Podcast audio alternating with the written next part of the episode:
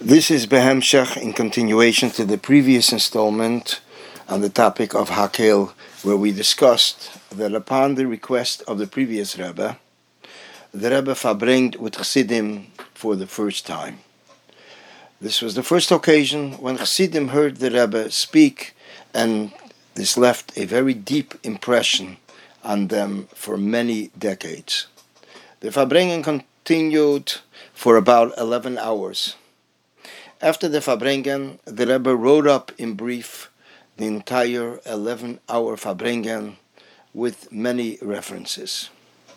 After Gimel Tammuz Tafshin Nun Dalet, 1994, this Rishima manuscript was published as a kavitz, a booklet which extends over 80 pages. The major topic which the Rebbe discussed at length this evening was Hakel since it was a year when the mitzvah of Hakel, the gathering of Yidden, would take place in the Beis Hamikdash. The Rebbe elaborated on the functions of a king, as the king would be the one to read the selected portions in the Beis Hamikdash. And from one topic to another, all woven together, the Rebbe referred during his Fabrengen to sources in Chumash, and in both of the Talmuds, in Halacha, in Medrash, in Chassidus, the two aspects of Chassidus, the Askola, which is the deep philosophy, and the, its takeaway in Avedis Hashem, and in Kabbalah. In short, the Fabrengen consisted of Pardes, Pshat, Remez, Drush, Seid, which are all the various aspects of the Torah.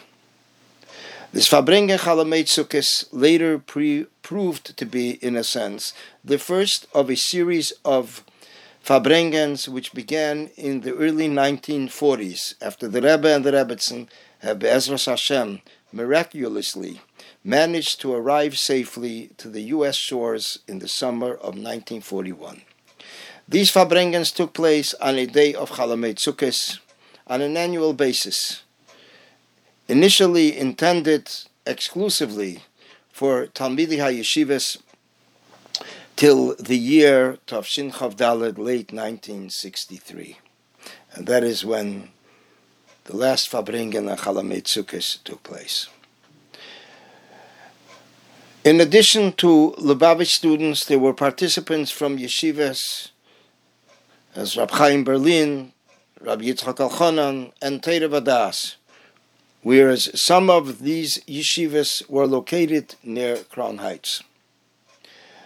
The next occasion where we find a mention of Hakel by the Rebbe is in the year Tafshin Yud Beis, 1952, preparing for the Shnas Hakel, which was Tafshin Yud Gimel, 1953.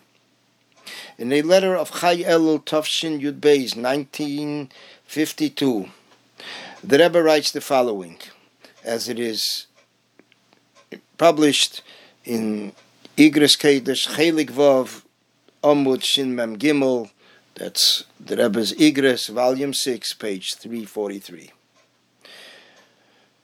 As mentioned, the date is Chai Elul Tavshin Yud Beis, and the Rebbe addresses this letter to our brothers and sisters the sons and daughters of Am Yisrael, wherever they are, Hashem Aleim Yichyu. Shalom Avracha. Blessings and peace. In honor of the new year which is approaching on us and on the whole Am Yisrael, V'Levracha, the Rebbe mentions that he's sending to all our brothers and sisters wherever they are, Hashem Leim Aleim Yichyu, a Birchas Shona Teva to be inscribed and sealed for a good and sweet year. And the Rebbe then continues. At the conclusion of the Shnas HaShmita, which is a sabbatical year, which was 1952, we remind ourselves, Benegir to the commandment, which is a very strong pillar and a great covet in Yiddishkeit, the mitzvah of Hakel. When the whole nation of Am Yisrael, men, women, and children, would gather in the most sacred place in the Beis Hamikdash, which should be built very soon in our time,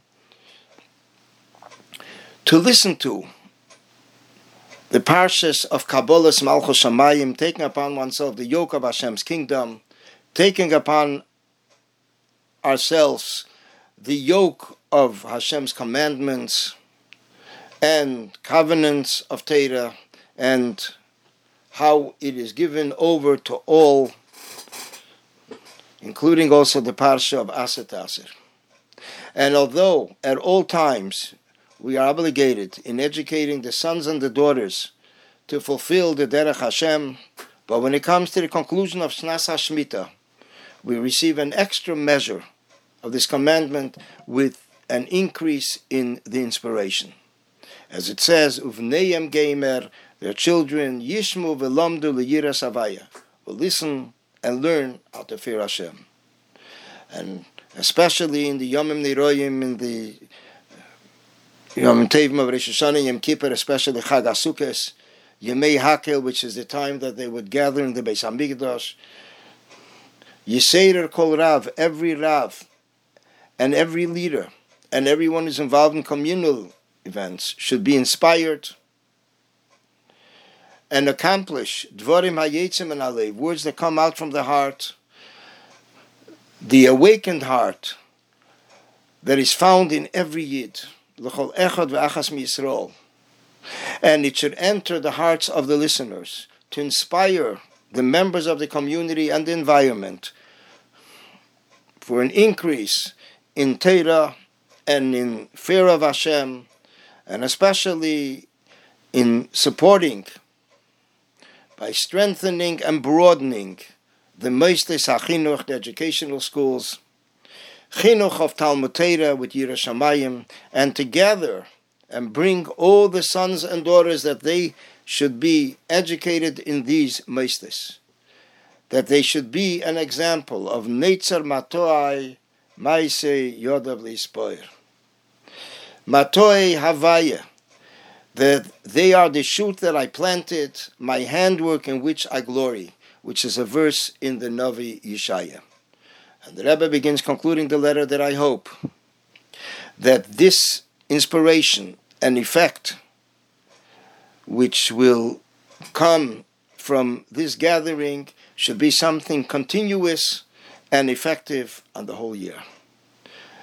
And in merit of this, Hashem Yisbarich should give us the merit that we should already have the complete redemption through Mashiach Tzedkenu, and then we will be able to accomplish and fulfill the mitzvah of Hakel in our Beis Hamikdash, b'mheira v'yameinu, amen ken yiratzon. The Rebbe concludes, before the signature, the one who blesses and the one who is blessed, b'ksiva v'achshemateva l'shanateva umsuka for a good and sweet year, b'gashmis u'beruchnis, physically and spiritually. And here the Rebbe signs his, his name in a very exceptional way his first name, his second name, and mentions his mother's name, Ben Chana Schneerson. Generally, the Rebbe would sign only his name, but this is one of the exceptional letters where the Rebbe signs his name and his mother's name. We will, Emir continue in the next installment.